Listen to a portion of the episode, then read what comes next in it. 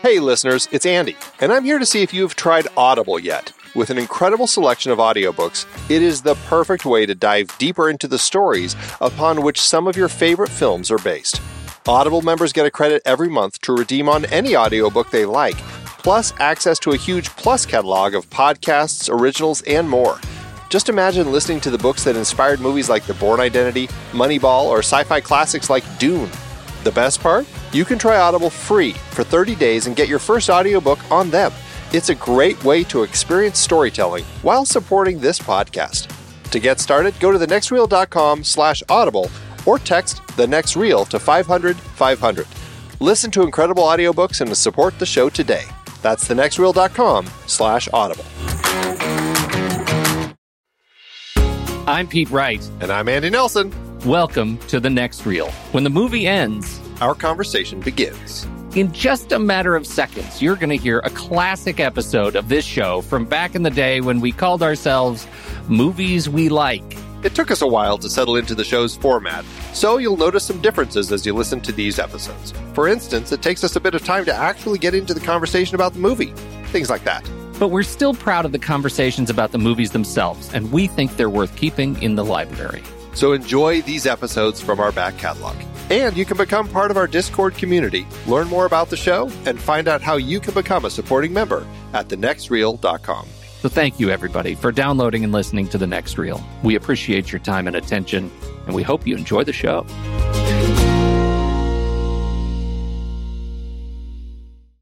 To celebrate the state of emergency that our world is in, uh, I watched uh, Outbreak with Dustin Hoffman and Cuba okay. Gooding Jr. Yeah, and good. Uh, yep. And uh, it's not it's not Ebola in that, is it? It's what mo- is it? Motaba. Motaba. but you know what happened? You remember what happened, right? It was oh, yeah. uh, that was uh, uh, I remember what's his the, name? Uh, what's his name? Michael Crichton. Yeah, I remember the the sneeze going through the vent in the movie theater. Yes, yeah, that happened. Mm-hmm. Uh, but see, it was Michael Crichton writing the fictionalized account. I think it came. I, I, think this is the way where I haven't done the research on this. I need to check it out. But I'm I'm thinking we need to do a disease series next year. Mm. I want to do like Contagion, and uh, well, anyway, so um, so I think what happened was uh, Hot Zone was the was the account of the discovery of Ebola and then Michael Crichton wrote the fictionalized version of that and called it Motaba because I think, and I'm no virologist, uh, but I think when they show the slides of the actual virus of Motaba that they call Motaba in outbreak, I think it, mm. I mean it looks uh, uh, you know it looks like Ebola. Like it's looked like they just took Ebola and made it Motaba. Right. So, um, maybe that's why it's so mad. Do you think that's what started the the fury? The fury, the fury it's begins. Really, it's horrible. This is horrible stuff. I'm not it's, like in a panic state about it, you know, at this point, but it's it's ugly for those who are dealing with it. Oh yeah, yeah, it's pretty horrible. Um, so I watched that, and then after that, to cool off, to chill off, I watched uh, her. Oh, cool! Yeah. I one that I still have yet to see. Really? I know it's Ugh. it's. I always try to catch up on my uh, Oscar nominees, and that's I somehow I missed that one. And I mean, everything about it screams, Andy, you need to watch this. But we should do a uh, Scarlett Johansson is a computer series of her and Lucy. uh, yeah, but I, I, don't think you wanted to watch Lucy again. No, I, we can do it without actually watching Lucy. Believe me, it'll be the same conversation. excellent, excellent.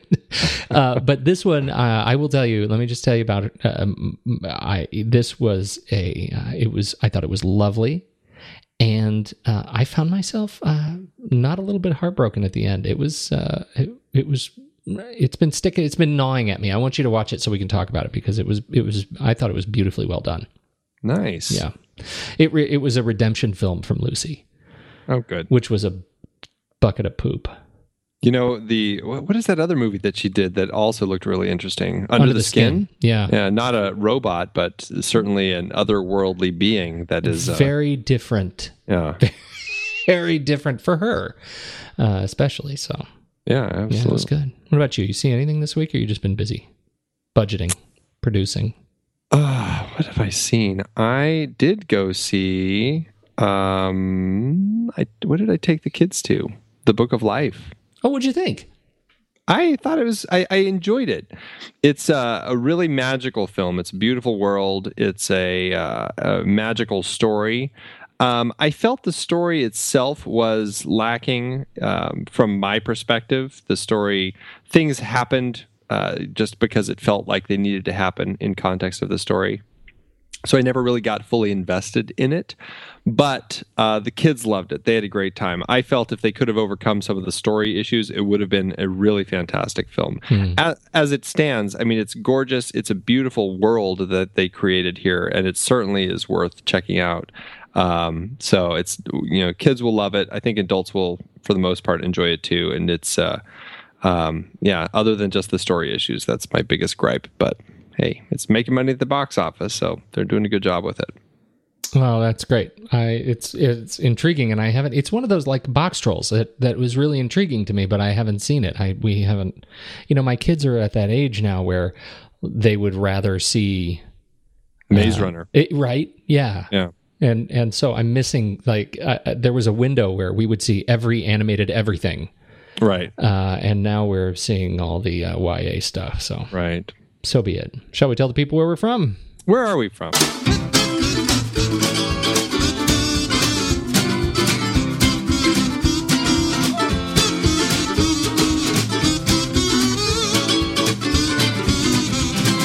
Hey, everybody, it's the next reel. Thank you so much for joining us. I'm Pete Wright. That there is Andy Nelson. Howdy do. And we spoil movies heartily. Uh, you can catch up with us. You can learn a little bit about us at thenextreel.com. You can uh, follow us on all the various social platforms. Uh, it's typically just, you know, xyz.com slash the next reel. If you want to find us, go there. Uh, and uh, we would love to uh, to talk to you and hear hear about your your thoughts on movies. That's what we want to hear. Um, Absolutely. What do we What do we have to share with the people this week? We did our listener's choice last week. And we did. we've now been in touch with the good and kindly Jeremy Wickett. Yes. And uh, we're, we're working out those details. Very excited about that. Who won the listener's choice? We're not going to tell what movie he's picked, but I'm going to oh. tell you this. Oh, okay. I'm pretty excited. I knew you would be. What are the what are the odds? Seriously, that I, I was it was like weeks ago. I was telling you I really want to talk about this movie. How can we work it in? And then he would pick this movie you're like, we need to build a series around it. Yeah. It makes me think the whole thing was set up. totally. Who would rig this? right. they went to a lot of trouble to rig yeah, that so Listener's Choice Award there. Pete. I am very excited about this. Uh, clearly, uh, the good Mr. Wickett and I are kindred spirits. Uh, so this will be a lot of fun. What else do we have to talk about with the Do we have any any other updates we need to share with people about that kind of stuff? Um, not that. I don't think so. I think that's it. Other than you know, keep guessing on the Instagram uh, Pony Prize contest because that uh, that drawing is coming up in a couple months, right? It is. And speaking of the moment everybody's all been waiting for, I'm sure. Mm-hmm. How did you do this week? on the uh, uh, Standy versus the People. the Standys. Uh, you know, it was a uh, it was a little bit of a, a, a, a, trip, I guess you could say, a little bit of a stumble. Uh, first image out of the gate, and it it took, uh, dare I say, uh, moments before a good old soda pop rocker nailed it. Uh, yeah. Right out of the gate, and just he knew right away that that image was from none other than the uh, the cult classic Heathers and so uh, that was a that was so fast. It, there wasn't even a uh, nothing. The first comment, the first image, Heathers. Yeah. And then blot, of course. Uh, ben Law comes in. Oh yeah, I've seen that probably more than once. Yeah. Uh, that's awesome. It's, it's a very identifiable film, but it's you know it's good to throw these in once in a while for people, right? Yes. Yeah. You know, that's the easy gotta, ones. Yeah, it gets their lowers their guard. That's right, because then next thing you know, we're going to get Fritz Lang's spies again. really throw him for a loop. That's right. You call you call up Steven and say, "Release the Kraken." That's right. That's right. And it comes out. Oh yes. Well, this is a great set of images, and I, uh, I, I, this is a, a, big favorite of mine too, Heathers. Yeah, it'd be fun to do a little cult classic series. It sure would. It sure would. Let's do trailers. I'm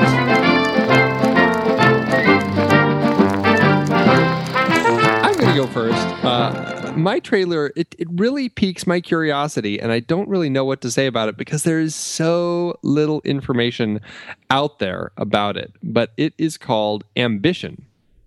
And it's actually uh, actually opening tomorrow at the BFI Sci Fi uh, Film Festival in, up in the UK so uh, good old Stephen Smart can try to make his way over there to see it tomorrow. It, but it's this interesting looking film called Ambition that, uh, you know, I don't. Uh, the trailer doesn't give you a lot other than it's this really interesting looking sci-fi story that is about some people. It looks like kind of a mentor and a student, uh, and they're learning to kind of make worlds. Is kind of uh, really all that you get out of the teaser for this interesting film.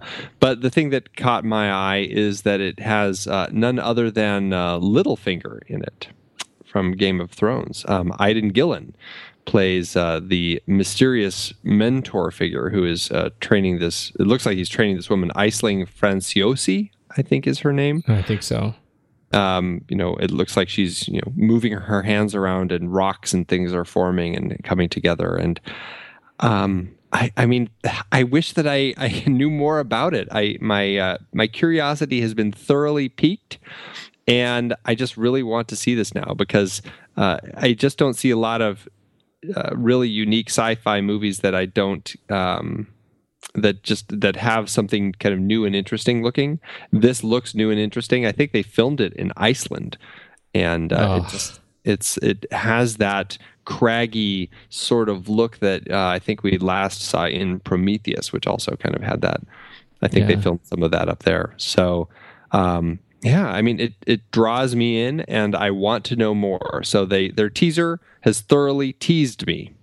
It really ha- it's beautiful. I mean it it gives you I don't know, it's sort of that um um oh gosh, what is the the dream thing? Um what's that the, movie I like so much? Oh, the dreams. He was going to the dreams, and they rob people in the dreams. Yeah, Inception. Inception. It's got it's got that sort of it, like the same thing that in, that captivates me about Inception. This idea of total control over the universe that in which you exist is right here. Um, but then it goes into this whole like cellular thing. and uh, right. you know the the chimps beating each other with rocks, and then I mean it's just right. uh, it's yeah, yeah, it's a big deal. Um, but it looks really, really interesting, and I'm I'm with you. I think it looks uh, beautiful.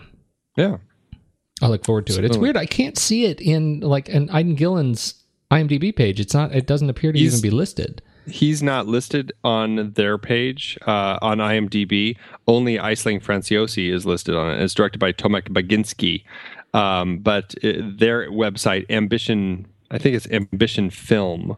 Uh, dot com um, it still doesn't have a ton of information, but it does have it does have some stills. You can see uh, kind of making of photos. You can check out the posters and stuff like that. So it's uh, it's a site that there are still uh, you know clearly a lot of stuff is you know being built and updated and everything since it's just yeah. a, I guess at the festival point right now. But well, it looks really really interesting.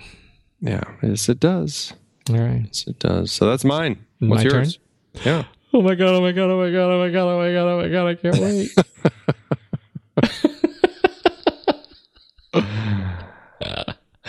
I'm doing Avengers: Age of Ultron. Ah, oh, trailer came out yesterday. Uh, I immediately my accidentally accidentally. Damn it, Hydra. That was a great Twitter Twitter response. But they uh, they did a good job. They uh, you know, it's nice to be able to laugh about all these things. Well, and I think it was very smart on their part to just say, "eh, yeah."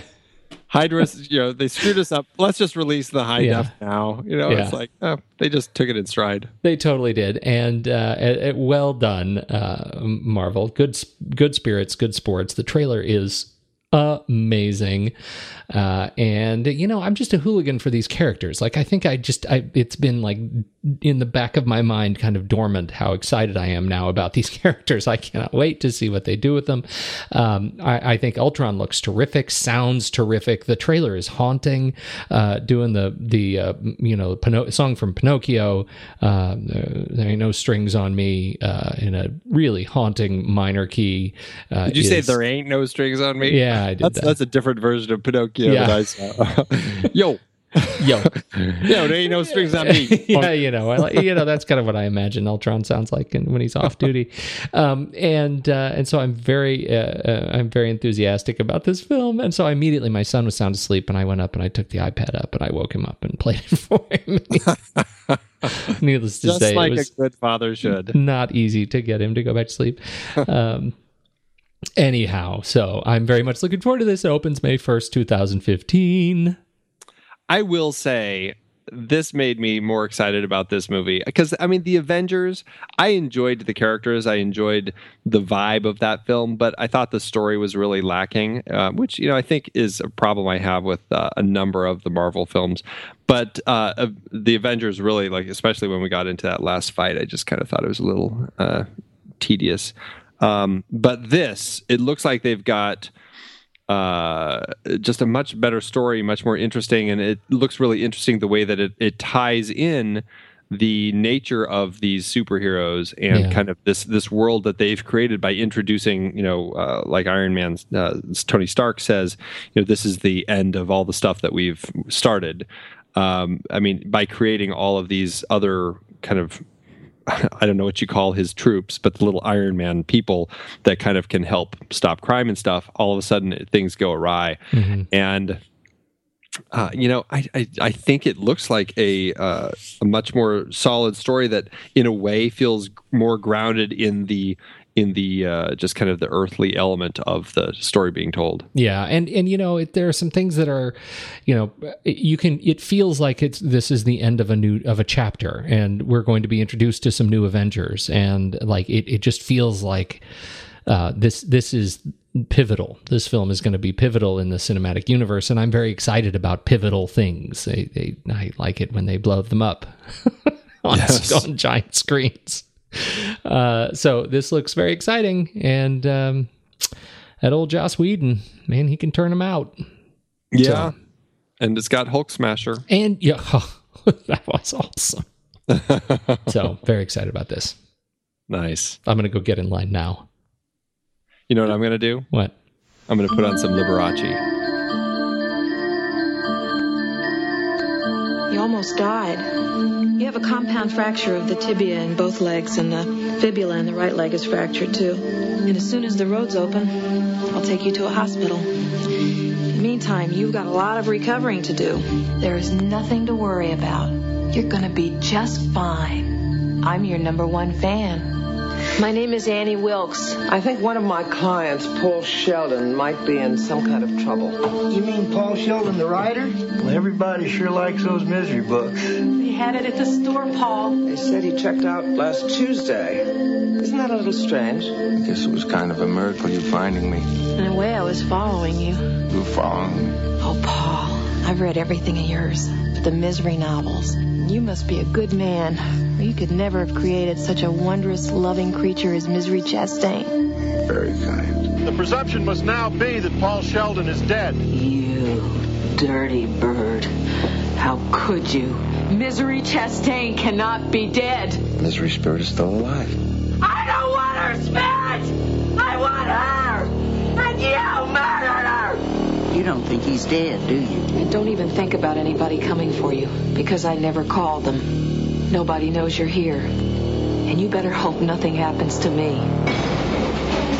Because if I die, you die. Eventually, you'll come to accept the idea of being here. Annie, whatever you think I'm about doing, please don't do it. Annie, for God's, Shh, darling. Trust me. God's sake. It's for the best. God, I love you. Oh, misery. Sweet yes. misery. That's where we are right now. We're doing uh, 1990s uh, Misery, a Stephen King adaptation, continuing uh, uh, our Stephen King conversation. This one directed by Rob Reiner, written by, a script written by Billy, Billy Goldman. Billy G. Oh, Billy G. Uh, starring James Caan, Kathy Bates, and most importantly, Richard Farnsworth, who is always fantastic in everything ever. It is. Uh, Frances Sternhagen uh, is uh, his. They're just cantankerous to each other. Uh, his wife, they're fantastic, and of course, Lauren Bacall, um, who is not in it much, but she is. Uh, she is. It's so great to see her on screen. Yeah, it's always great to see her popping up, even if it is such a small little, uh, Yeah. kind of a cameo role. But she's just great. She really is just great. This is based on obviously the uh, novel of the same name, Misery, which was, if I remember, much more gruesome uh, than the film, and yet the film is is still terrifying. And I think it continues uh, Stephen King's um, wonderful uh, evolution as a writer as he begins to dig more into the things that he fears the most. Uh, and and this, uh, you know, particularly according to Rob Reiner, this was this was a, a film that was very very close to to King. That this was the thing uh, that he feared the most, being able to uh, shift gears as a writer and begin to do things that risk disappointing his most ardent fans. And uh, the nightmare that is misery emerged from that. Uh, an author, Paul uh, uh, Paul uh, Sheldon, who is known for writing his fantasy romance series about old Misery Chastain. Um, changes gears and kills his lead character, and this is what happens when his number one fan uh, gets him alone. Mm. How did it stand up for you? It's this has always been one of my favorite Stephen King adaptations. I, it's just it, it's such a uh, well, it's it's a it's a well crafted and very um, efficient story, and I I really enjoy watching it. It just moves, and it's just really psychologically disturbing and, and creepy, and uh, it. Uh, uh, the the uh, I, I think William Goldman, when he adapted the novel, um, found the right way to adapt it and and left the left things out that um, you know didn't necessarily need to be there or change them in order to just make the film uh, work better as a film. And uh, just on the whole really created a just a just a in a way kind of just this perfect little horror movie Yeah, and and uh, yet this is funny. It's like we were talking about last week. Um, this is a, a film. Uh, it's a horror film that is not terribly horrible, hor- Right. horror horrific, uh, and and yet it is. Uh, it it's it- it's scary because again of that human element. Th- this is the human terror not the supernatural terror that we have had seen up really through stand by me or, or to stand by me uh, from king. And i think that's one of the things that makes this uh, so powerful. You know it's a similar uh, vibe. Uh, we we had that that theme replayed for us when we talked about you know fury.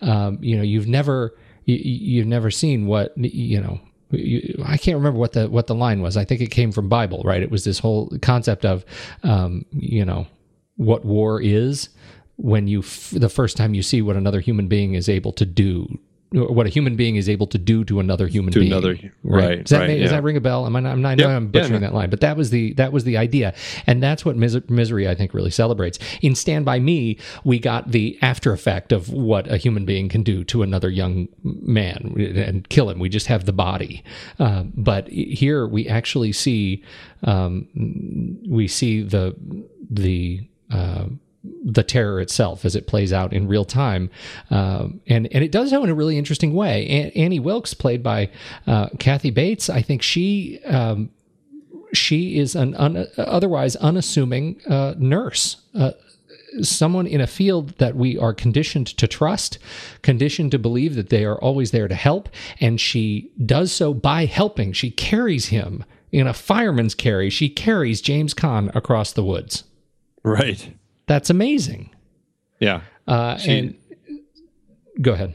she uh, she's just uh, she's a fascinating character because um, not just because she's so helpful and knows how to take care of him and everything, but also because she, uh, you know, initially we get the sense that she knows who he is and she's there to help. Yes, out of grace and love Mm-hmm. and caring because she's a nurse. She is the symbolic uh, representation of all that is good and healing, Right. and we are thus betrayed by it. Brutally. It's, so, it's, uh, yeah. talk talk about Kathy Bates and her performance. What do you think of her? I mean, first, I think that uh, huge credit has to go to just you know Stephen King in this brilliant writing of this amazing character of Annie Wilkes and how really truly terrifying she is as a as a person because of the psychology. And you know he really is this master of writing um, getting into the head of these characters and the psychology of them, especially the evil characters in his books. So that's something I've always loved is how frightening the bad characters are in his books. I mean, uh, you know, I, I read Under the Dome. I think was the most recent um, book of his that I read, and just you know, the the sheriff of the town is just. I mean, he's really just you know, it's really a terrifying character along with his son, and you get into their heads and you're you're playing that game with them as they're deciding to do these bad things and it's really creepy and he does that so well with this character of Annie Wilkes and getting into kind of this passionate uh, fandom uh, world that she's in. You know, she she happens to be following her, or she doesn't happen. She's purposefully following her favorite uh, author because she's a stalker, um, and he happens to get into car wreck, and he uses this. Uh, she uses this as her opportunity to help him, quote unquote.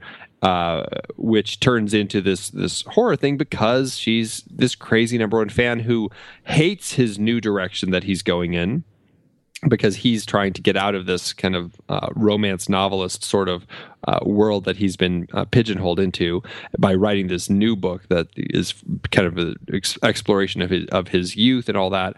She hates it because it's full of profanity and violence and all this.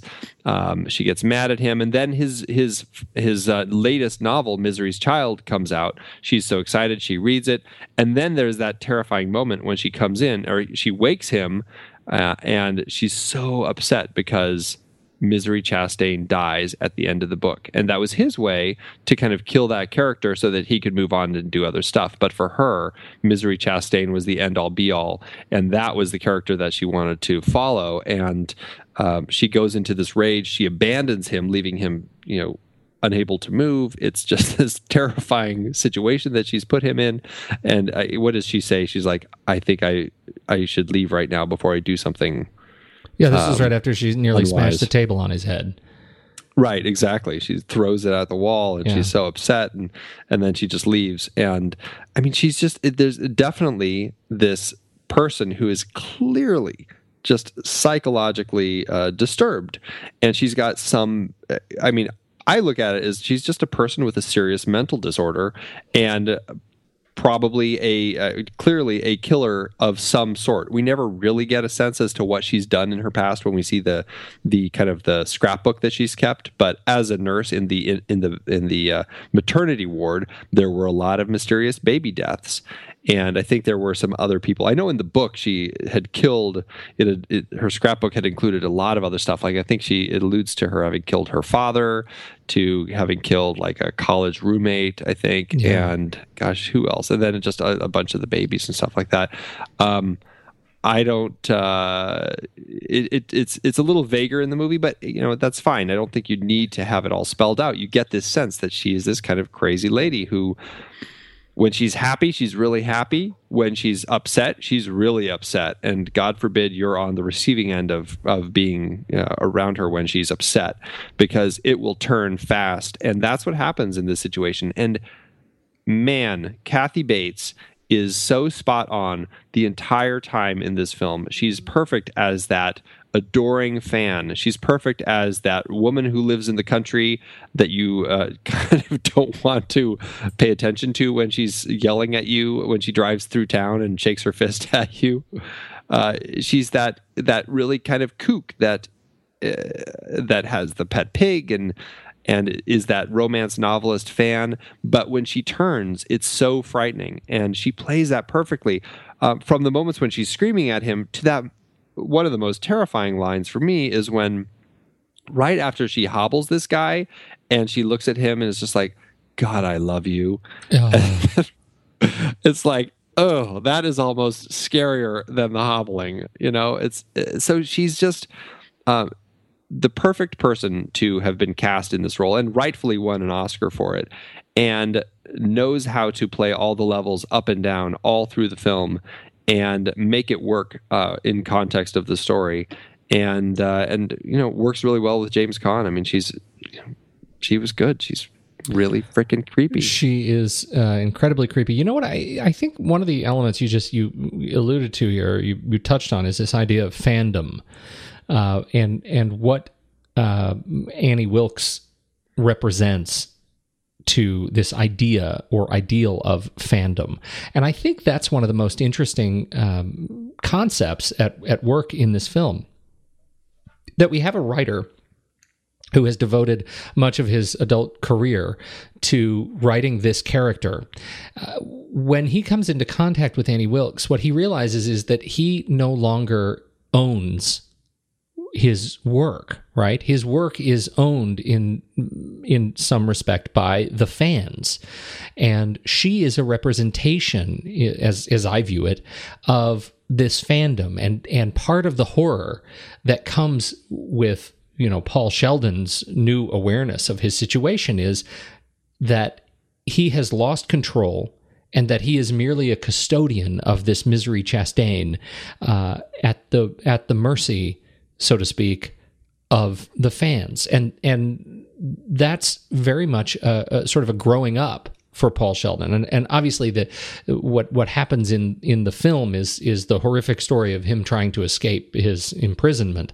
But there is very much a, a cerebral kind of a uh, of an awakening that that happens as well, which is um, you know I think very much a representation of my view watching Stephen King at this point of his writing career of figuring out how to how to be a custodian of the work and still be able to create um, you know something out of uh, you know out of his heart uh, eh, that is I think such an interesting translation for me. I can't not think about that when I watch this movie. That that uh, Annie Wilkes represents the people that that we all serve if we're in any sort of creative, uh, you know, creative endeavor. The the fans, the people who uh, who listen, and and I think about it just as I talk about Avengers, right? I'm I you know I can be just as loony a fanboy as anybody else, uh, you know, uh, about these things. It's it is easy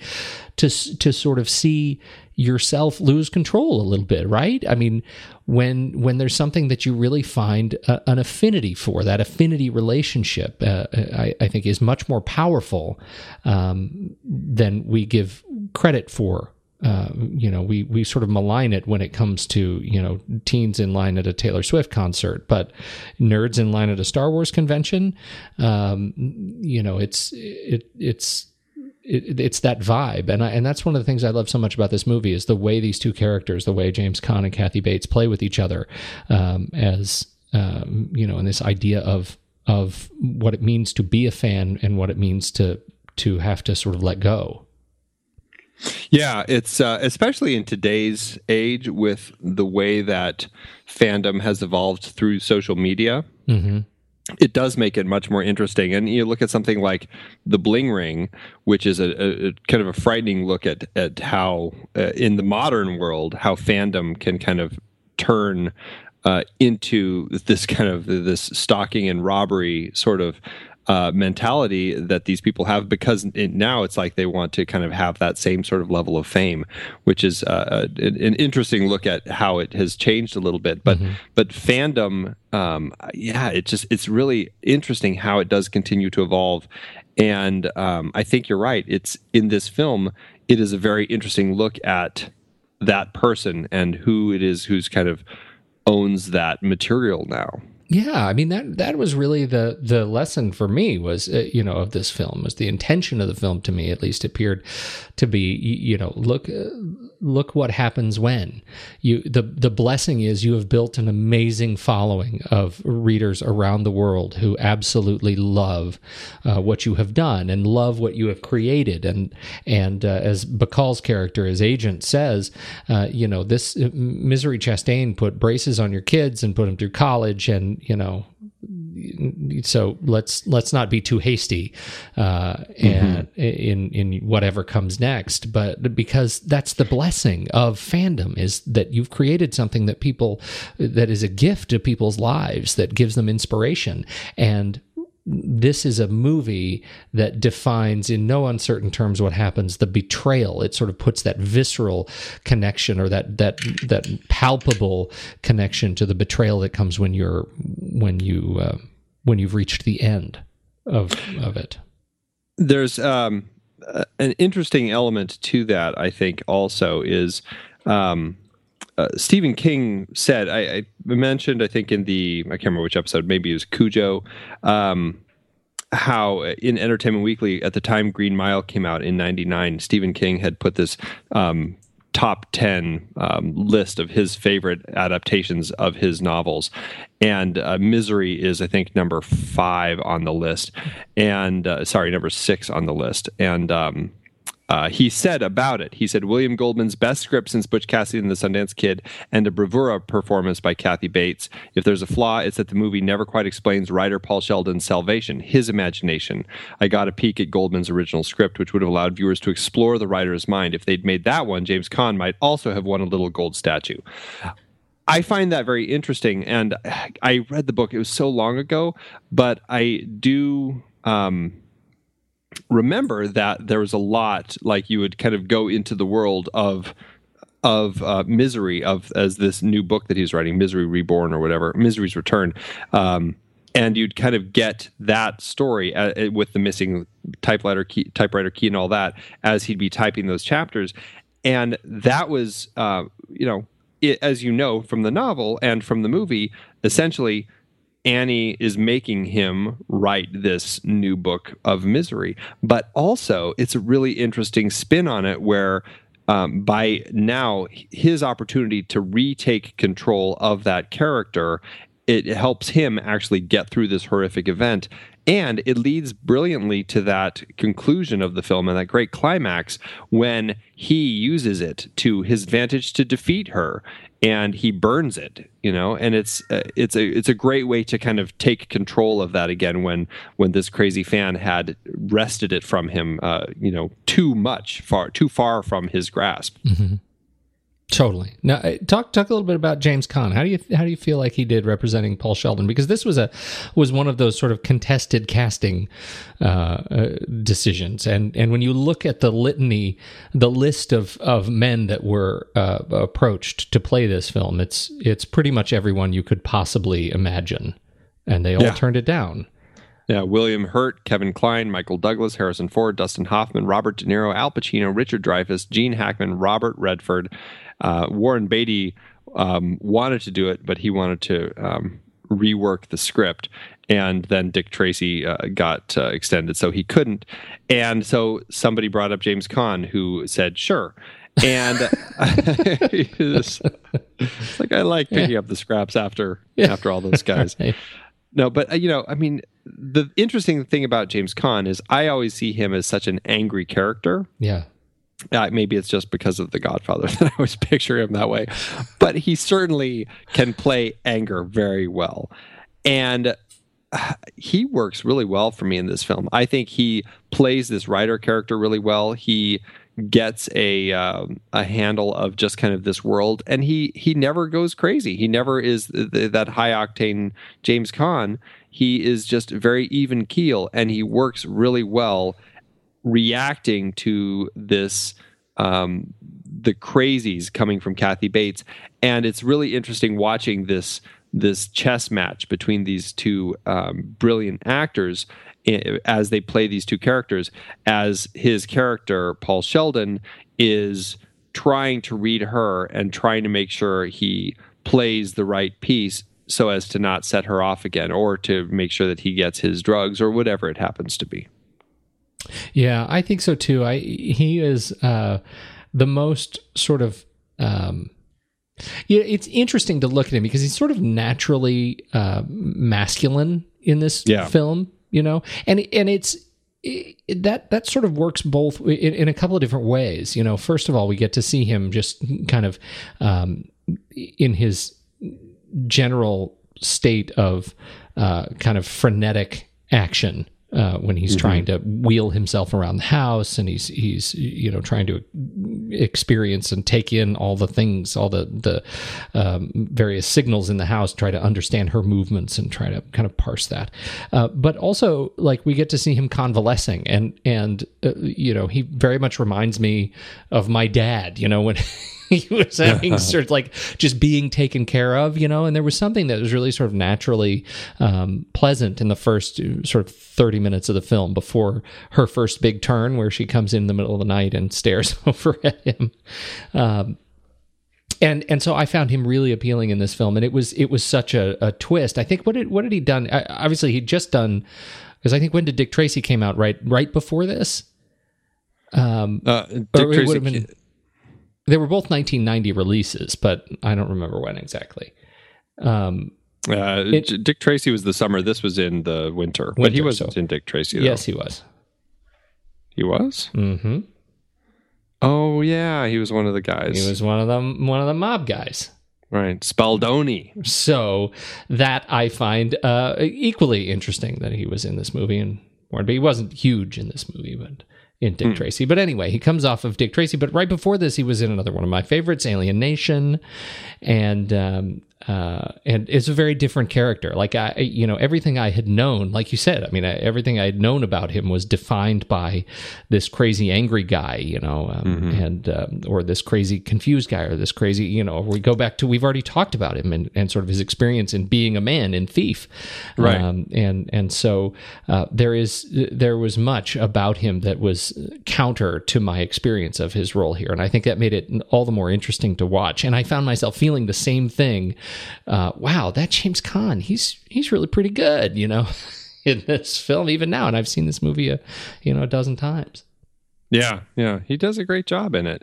Uh, but and and the nice thing about him being such kind of that masculine character is it works really well when you see somebody that you've seen play such a masculine character have to be so broken and have to rely on somebody so much, which you kind of were alluding to. Yeah, it's it's really interesting when he. It, gosh, it's just horrifying when she pulls the blanket back and you see those legs that are just like puffy and swollen and blotchy and broken and all wrapped up and and this guy i mean he just can't get around and so it's great as he starts finding his strength to sneak out of the room or to um, uh, to just come up with his little plans. It's nice to see kind of that uh, that machine working again, and you know whether it's just his mental machine or whatever. But it's great that that James Caan is is kind of working his way out. Well, and that's one of the reasons because he plays that piece so well.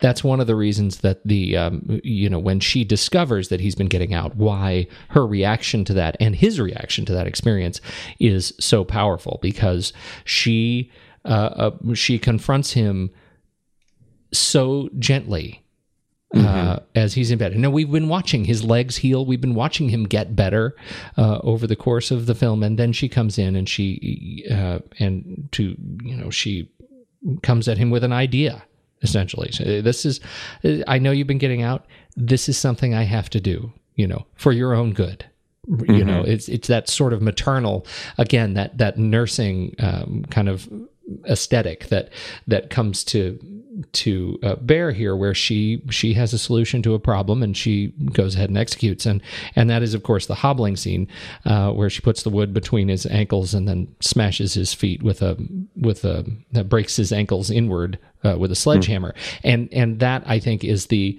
uh, is the sort of third point of James Caan's performance that I think is is really wonderful. It's not the hobbling itself because I can imagine being able to muster the nerve to scream, but it is the the weakness that we get to see leading up to the hobbling as he is begging her not to do it.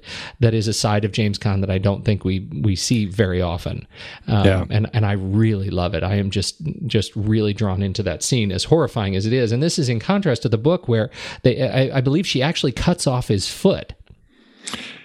Uh, yes, she's is, a lot more, uh, a lot more violent. I mean, it's violent either way, but she actually uh, chops his one of his feet off with an axe, and then when he complains about uh, a missing letter on the typewriter, she actually slices off his thumb with an electric knife. Right, and you see, So- like I, I think that the hobbling sequence in the film is an improvement on that. I, I think it's more horrifying um, because it is, it, it is so much. Um, uh, I, you know, I, I don't know that I, I don't know that I have the words for it. I'm, I'm trying to figure out what, what is it about that hobbling that I find so, um, uh, so much better than just cutting off. It's, it's like cutting off the feet is, is expected. Like I get it. Like that's going to be the solution. But the hobbling, I think, is such a creative solution to, um, to this, to her problem, much more creative than the kind of, um, expected, um, amputation.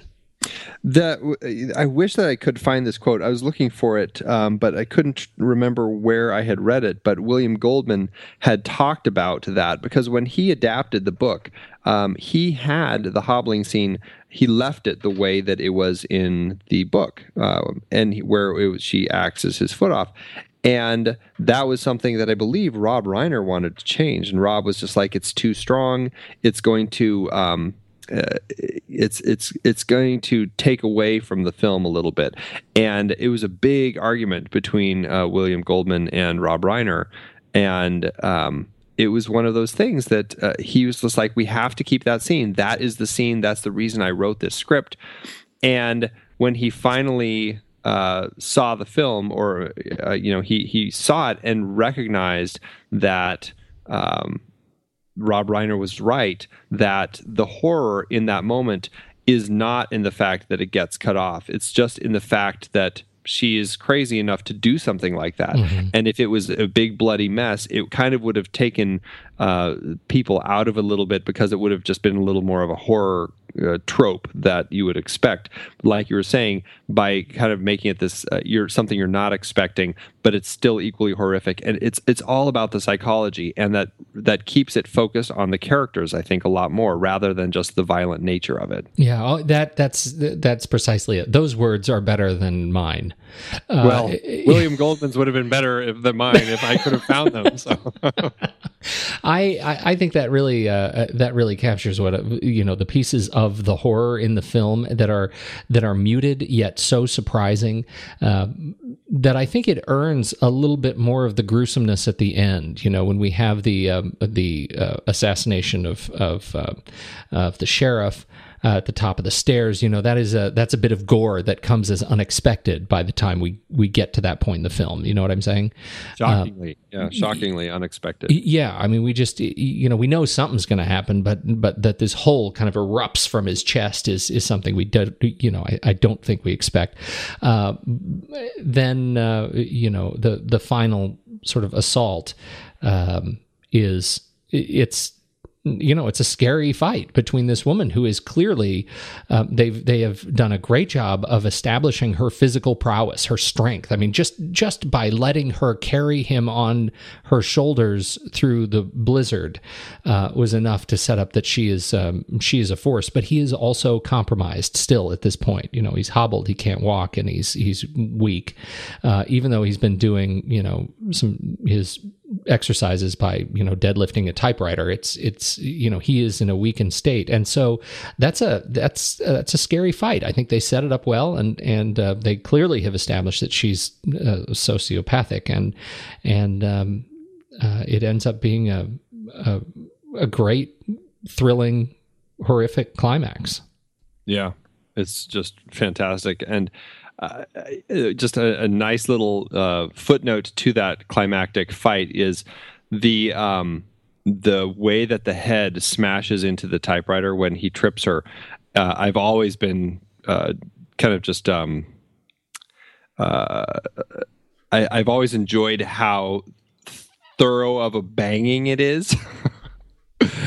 because that that head comes down so hard on that typewriter. it really Um, does and uh, it's just one of those things. And I, I, I very distinctly remember, uh, I don't know, as uh, you know, Entertainment Weekly or something that I read at the time, but they were talking about how they did that, and they actually made a mold of Kathy Bates' head that was, uh, you know, kind of like a, a just a big heavy mold of her. And they they you know put all the hair on it and everything. And then they actually took that mold and they would actually smash it down onto a typewriter to get that thorough just complete smack into the uh, the typewriter to make it to make it so the audience could really feel that um, uh, weight when the two collided, which I think works really well rather than CG or anything like that. It's it it feels very um, uh, 100% real. it feels really bad. it does. It feels so bad. I can see why she doesn't get up right away when she smacks her head into it. Yeah, it, you know, she it you feel like she shouldn't get up at all. And I think if there's anything, if we're going to nitpick it at all, the fact that she gets up again is it, it falls into the horror trope. Um, and well, yet I forgive it and that is even um, uh, toned down from the book, which she gets up again. Like he, um, like what happens in the book? Okay, so she um, go he stuffs the paper into her face uh, trying you know eat this eat this um, she uh, attacks him again she trips she smacks her head um, he she crawls on him and collapses on his chest uh, from all of her injuries. He makes it out. He he turns around, locks her in the room, and then she sticks her fingers under and is trying to grab at him. So she's still alive, and he is trying to figure out how is she still alive. So it kind of played with that horror cliche, but then he's in so much pain he has to go get some pills. He falls asleep and passes out.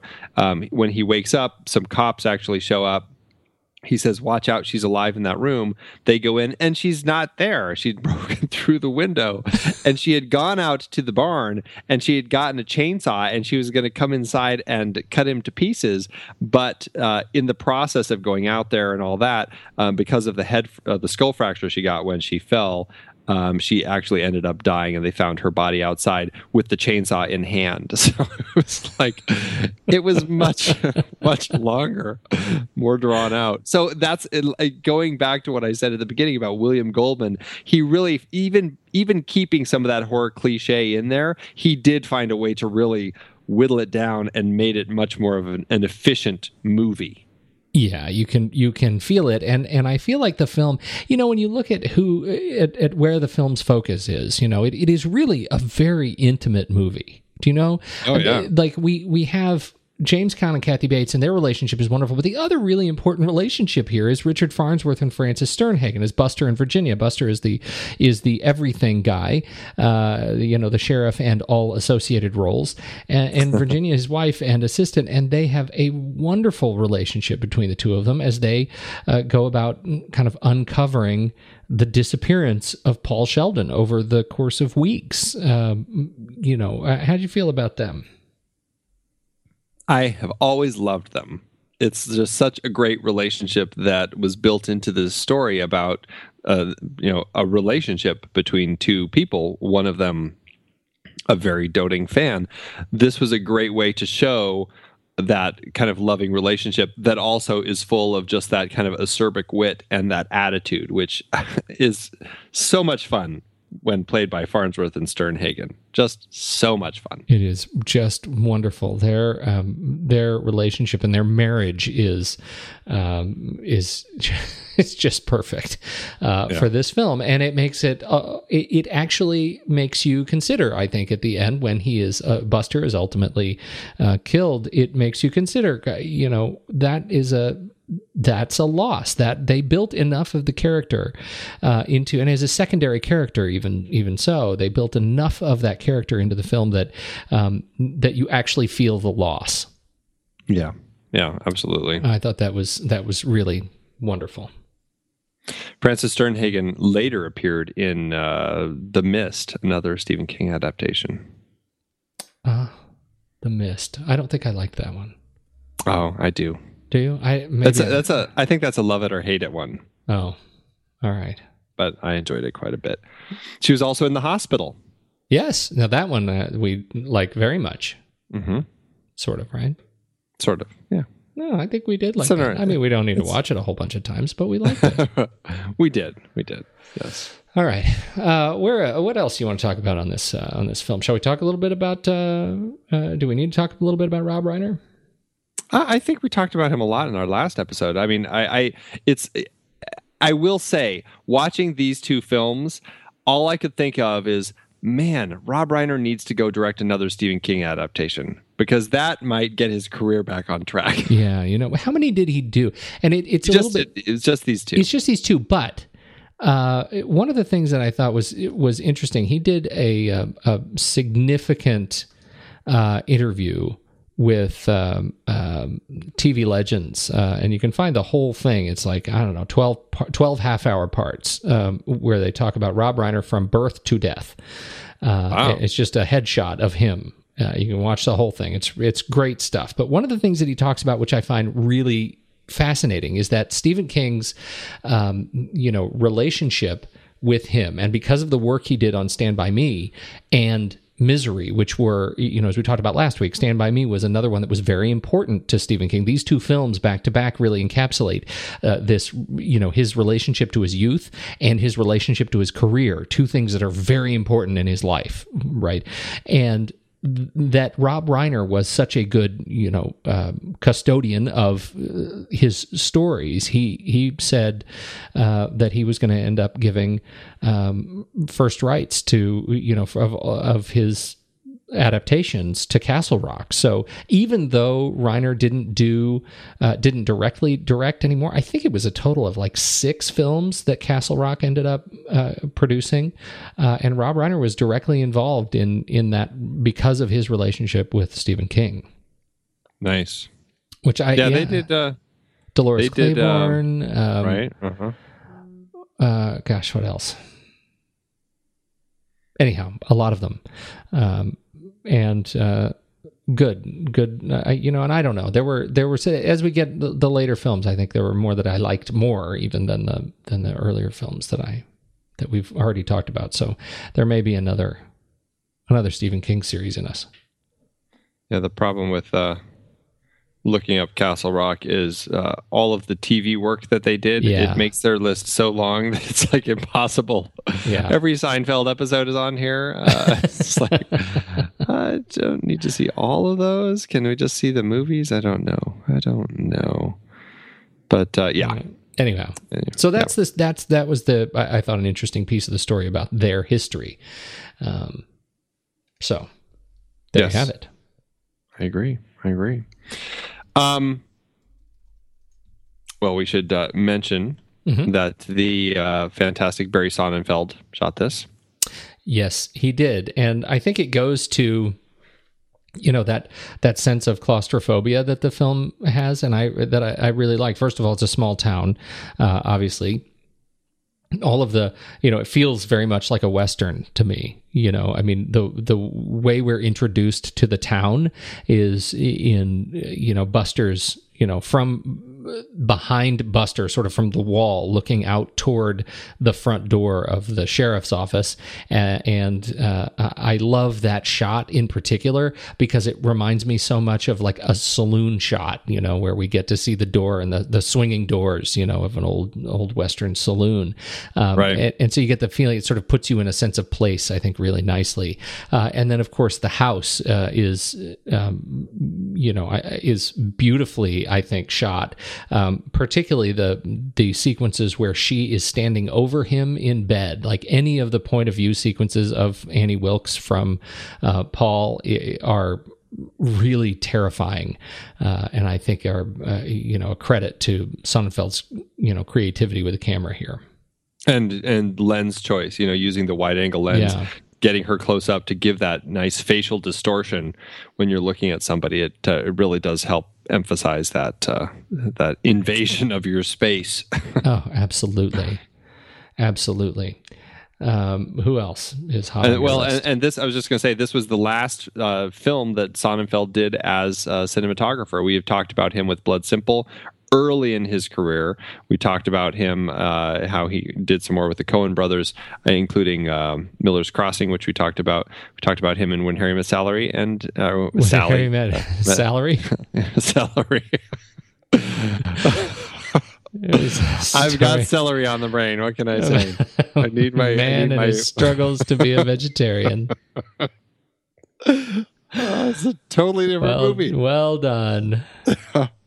yes, and then and then Misery. So this was the last before he uh, switched hats permanently, uh, and then started with the Addams Family, which is the very first uh, directing role he Yeah. did. So, and uh, his latest is a TV movie called Dead Boss.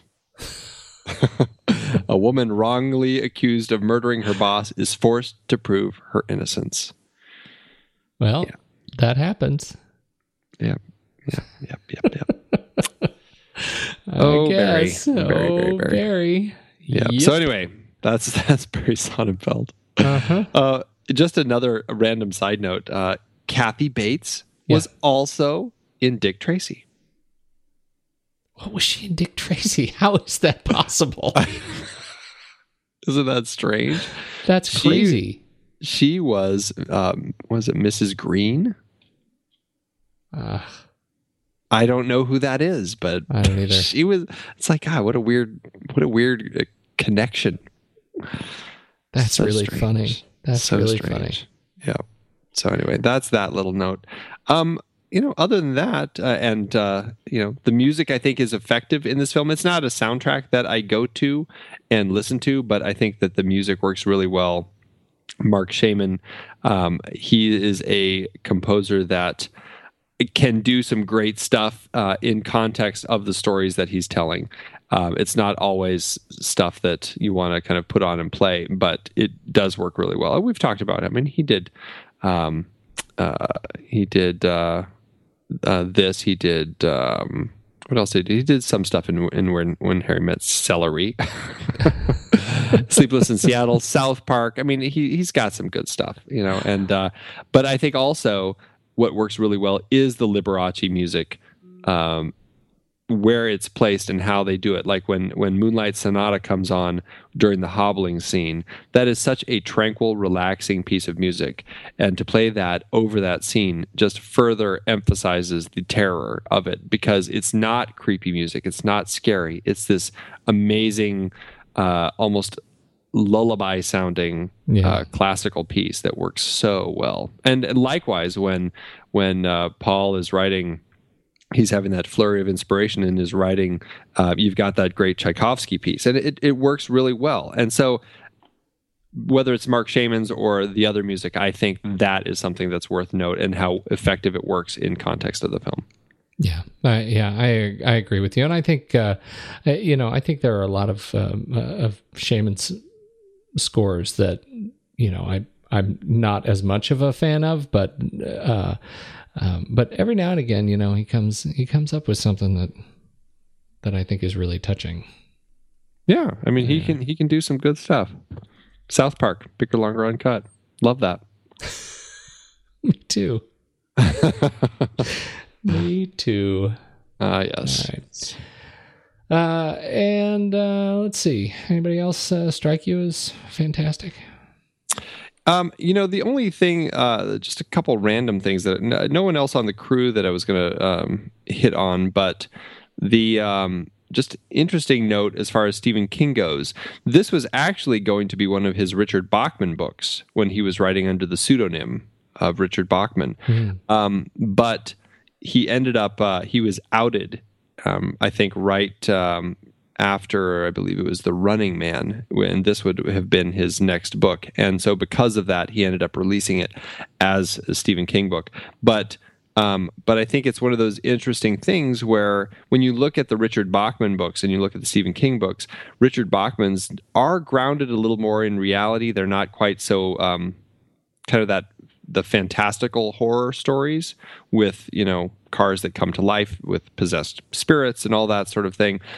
And so it it does kind of make sense that this would have been a Richard Bachman book, and uh, and so it's it's interesting that uh, you know it's interesting. I think any writer when they end up taking those pen names to kind of write other novels and stuff, and whatever the reasons may be. I think he took Richard Bachman because at the time in the '70s, I think uh, publishers were really um, opposed to authors writing more than one book a year, and so he was he came up with a pen name so that he could be publishing more frequently. Interesting. Yes, yes. Um, and then the other random things is that uh, this story has been adapted uh, a couple other times. Once as an off-Broadway play. Um, that just uh, recently, more recently, right? I mean, that just was- a couple years ago. well, it was revived in 2005. I don't know when it was originally uh, made, but it was revived in 2005. And then it played, and that was in London. And then in 2007 in Greece. And then in 2012 in Dubai. So, uh, yeah, strangely, but it started as an off Broadway play. And, uh, and then um, it was uh, adapted again by another, by a Dutch composer and theater producer. He adapted it into a musical. He calls it a feel bad musical. He says misery in feel bad musical is what it's written as. Oh my goodness, this- is where David Fincher got it. Yeah, The it's, it's feel look- bad movie of the holidays. it looks pretty funny. Like when I'm looking at the the website for it, uh, and they they have this picture of the Kathy or the Annie Wink, Wilkes character kind of holding a giant. I mean, it is a giant mallet. Well, and and don't forget um, uh, Julie Ganapati, That's right. the uh, 2003 South Indian version of Misery. Yeah, which is in it's an actual remake of the film. Yes, not another not an adaptation, adaptation. of the novel. uh, you gotta love that. I love Oh that. goodness, Yeah, I wonder if King uh, and Reiner both get royalties from Yeah, I know. Is that on his top ten list of favorite adaptations of adaptations? right. That's a whole other list. yeah, right. He's got his favorite adaptations, but then the adaptations of adaptations. Of the- I think that's where all the the Children's of the Corn sequels go, and and Carrie the third remake. That's right. Except for they're all musicals. right, right, Yeah. and yeah, and then yeah, Children Just- of the Corn, the musical, is crazy. Just bananas what those kids do. Malachi, Malachi, Malachi. He's coming for you. Oh gosh. I love that. Love that old song. Put the grown-up's hand in the blender. That was it. That's a real toe tapper. Oh yes, gets the whole crowd a clapping. Yep, yep. Sure enough does. Uh, I think we should talk about money. Let's do it. This film did pretty well for itself. Of the R-rated films that came out in 1990, it was number eight on the list. yes, that's right. And that's Good to know. saying something. That's right. Behind Pretty Woman, which was the number one R rated film of 1990, Total Recall, Die Hard 2, Die Harder, Presumed Innocent, Another 48 Hours, The Godfather Part 3, and Flatliners. Those were all ahead of it. But hmm. this film, uh, it cost, uh, what was it, about $20 million to make, roughly. Uh, and in today's dollars, that's about $35.6 million. It ended up grossing domestically about $61.3 million. So it did, it made a nice profit. I couldn't find any international figures, but just from those domestic numbers, it ended up turning a handsome profit. And if you look at adjusted profit per finished minute, it was making about $680,000 per finished minute. My goodness, that's a lot of money. Yeah. Not as good as Stand By Me. That's still the highest uh, grossing film on our list in the profit per finished minute, but uh, it's second. Not bad. Not too bad. All right. Good job, Rob Reiner. Good job, Rob Reiner. Uh, let's uh, rank it. Let's do it. So head over to flickchart.com slash the next reel and you can check out our stack rankings, see if our movies line up with your movies, and if Misery will break the top 41. 41. Wow. Mhm. Okay. Misery or Carrie. I love how that keeps I popping know. up. I would do Misery. I would too. Good. Excellent. Misery or 12 Monkeys. Hmm. Hmm, see, I would probably. mm, That's a hard one. Goodness. I could, I, I really like. I, if I in my head go Twelve Monkeys, oh, but then there's misery, and then I go misery, oh, Oh, there's, I know. And there's like sadness and shame. I know. What do we do here? I'm going to say Twelve Monkeys because it's I've watched it more. I don't know if that's a fair way to do it. I see. I'm. I think I'm leaning toward misery. all right, I'll do misery. I'm really, I, I'm really comfortable in either way on that one. All right, Misery or The Shining. misery. Really, over The Shining? Yes, I know. Bananas, right? I just had a conversation about The Shining today, and I was just sort of reliving how it aged on me over this last one, and in the context of just sort of what I like about these two characters, the and uh, these two characters. As soon as I think of Shelley Duvall, I think, okay, misery. That's pretty funny. It's pretty funny. I don't know if it's completely fair, but it is pretty funny. But I'll give you misery. I'll give you misery. All right. Misery or Stand By Me. Wow, this is amazing. Yikes. I'm going to have to go Stand By Me. Hmm. Yeah, me too. Misery or Aliens? Aliens. Yeah. Uh, Misery or The Fisher King? Uh, I oh, I. Hmm. do The Fisher King. Yeah, I think so too. Misery or The French Connection? The French Connection. Yeah. Misery or Fight Club? Fight Club. Okay, there you go. Number 20. Wow. Craft, beat cracked the top 41. 41. Number 20 out of 155. Good job, Misery. Outstanding. Well done, Misery. Misery the pig. Played by Misery herself. Played by herself. I always wonder about that. Like, uh, really? They really had they had to find a pig that just happened They- to have a pig named had, Misery the somebody pig. had pig named Misery. And that could also act. Yeah. I mean, that was know, one that's a- acting pig. that's a big ask. I'd put that pig right up next to Babe any day. Yeah. That'll do, pig. That'll do. Hey, this was a good one. Where do we go from here? You know, believe it or not, this series is coming to an end. Wait, not? I choose not. I know we could just keep going. We could be talking about sometimes they come back again. Maximum overdrive. There's so oh, what's the oh that torturous one with uh Morgan Freeman with the uh, like the the alien poop that comes out of the toilet. What is oh that? one? yeah, no, God, I that was horrible. Oh. I still am convinced that he wrote that while he was doped up on his meds after he after the accident. Didn't he admit that? I thought he Oh, actually don't know. I admitted that. Maybe he did. That was a trip. That was a weird. Oh goodness, that was that was terrible. Yeah. So there's some that we probably won't be talking about. I, I wish I could But- remember what it was. Boy, that movie that didn't didn't hold well. When they went Yeah. hunting, right? There was a hunting thing, and the guy Yeah, he had like a. Dumb and Dumber esque poop on the toilet. Oh, I can't remember, but yeah, just so bad. it was pretty terrible. It was a dream catcher. That's the one. Yeah, that was terrible. The book was better. I remember that. I didn't read that book, but that that's what happens to a lot of his. You know, especially the TV movie ones. Sometimes you watch the TV movies and it's just like, oh wow, they didn't quite capture that Yeah. right. You can tell it's a budget thing sometimes, but Like- anyway, so where where did you, did you say what we're doing next week? I didn't. I didn't. Oh. We started talking about all these other things that we're skipping because the series is ending, and you got so sad, I did get sad. and so we digressed to to keep uh, uh, not having to end it. But uh, alas, we're going to end it next week with a. Uh, this is the second of the um, adaptations that we will be talking about from different seasons. This is Apt Pupil. Oh yeah. Oh no, I really want us to talk about this one.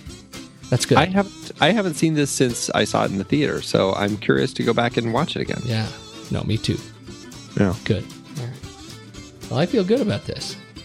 Yeah, the the the, the final moments of our eight part Stephen King series comes. Excellent. Excellent. Excellent. All right. Well, hey, uh, this was good. Yeah, I gotta go to bed. I'm gonna go read a romance novel.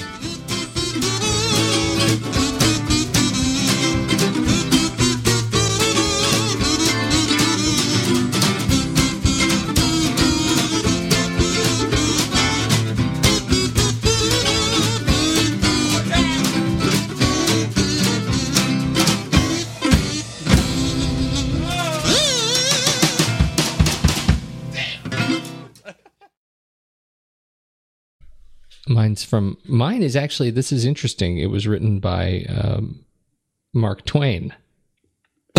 wow, from the grave. Mark Twain's writing from Monrovia, Liberia, uh, in 2007. I had a hankering to watch this movie, so I started to last night, but somehow the movie didn't interest me at all. I had absolutely no interest in what was going to happen next because, one, I didn't care about the character of Paul Sheldon. If you want the audience to be on the edge of their seat when the character is in peril, you have to get the audience to identify with that character, as happens for the first half of Titanic. But misery is like Titanic starting halfway in. It doesn't work that way. Even con men know this. That's why they're called confidence men. In this movie, my only reaction to Paul Sheldon was annoyance. He seemed like a typically lousy writer with a slovenly personality. I didn't mind that he was getting tortured. The plot was impl- oh, two. The plot was implausible and uninteresting. Sheldon is far too docile and unresourceful. He just sits there like he should have a sweatshirt that says victim. Caring about a born victim is for suckers. Real victims usually try to save themselves a lot more desperately than he did. His token efforts to save himself were token at best. So I turned it off, wondering what possessed me to ever want to watch it in the first place. Scene. Wow. Mine is by Casey Strawberry Blonde. Oh, I'm looking forward to this. Just just a two star one and it's really long. So I'm going to be drastically condensing it. Huge come down from the book. You'll hardly recognize it. I'm an RN who could kiss Stephen King for bringing public attention to the very real problem of evil, sometimes killer nurses who are either sociopathic or narcotic addicted and still working in healthcare. Still, the movie is so disappointing. There are several parts that don't add up, but James Caan's golden Razzie worthy performance is what completely ruins it. I didn't expect all of the mind games and psychological warfare that goes on between the hero and villain in the book to be communicated in the movie, but was disappointed that more of it wasn't. I thought that was the main, port, main point of the story. Silly me. Again, I thought the whole story was supposed to be about a villain who is an evil genius and her kidnapped victim who is so intelligent and able to hold it together that he has a chance, even though the odds are greatly stacked against him. Instead of portraying that, Caan acts like he thought he was supposed to be portraying Wile E. Coyote. In one scene where the villain horribly abuses and tortures him, Caan writhes and yells twice, and then voila, half a minute later, he's good as new, a la your favorite cartoon character. He didn't even break a sweat. That's it? I don't think so, James.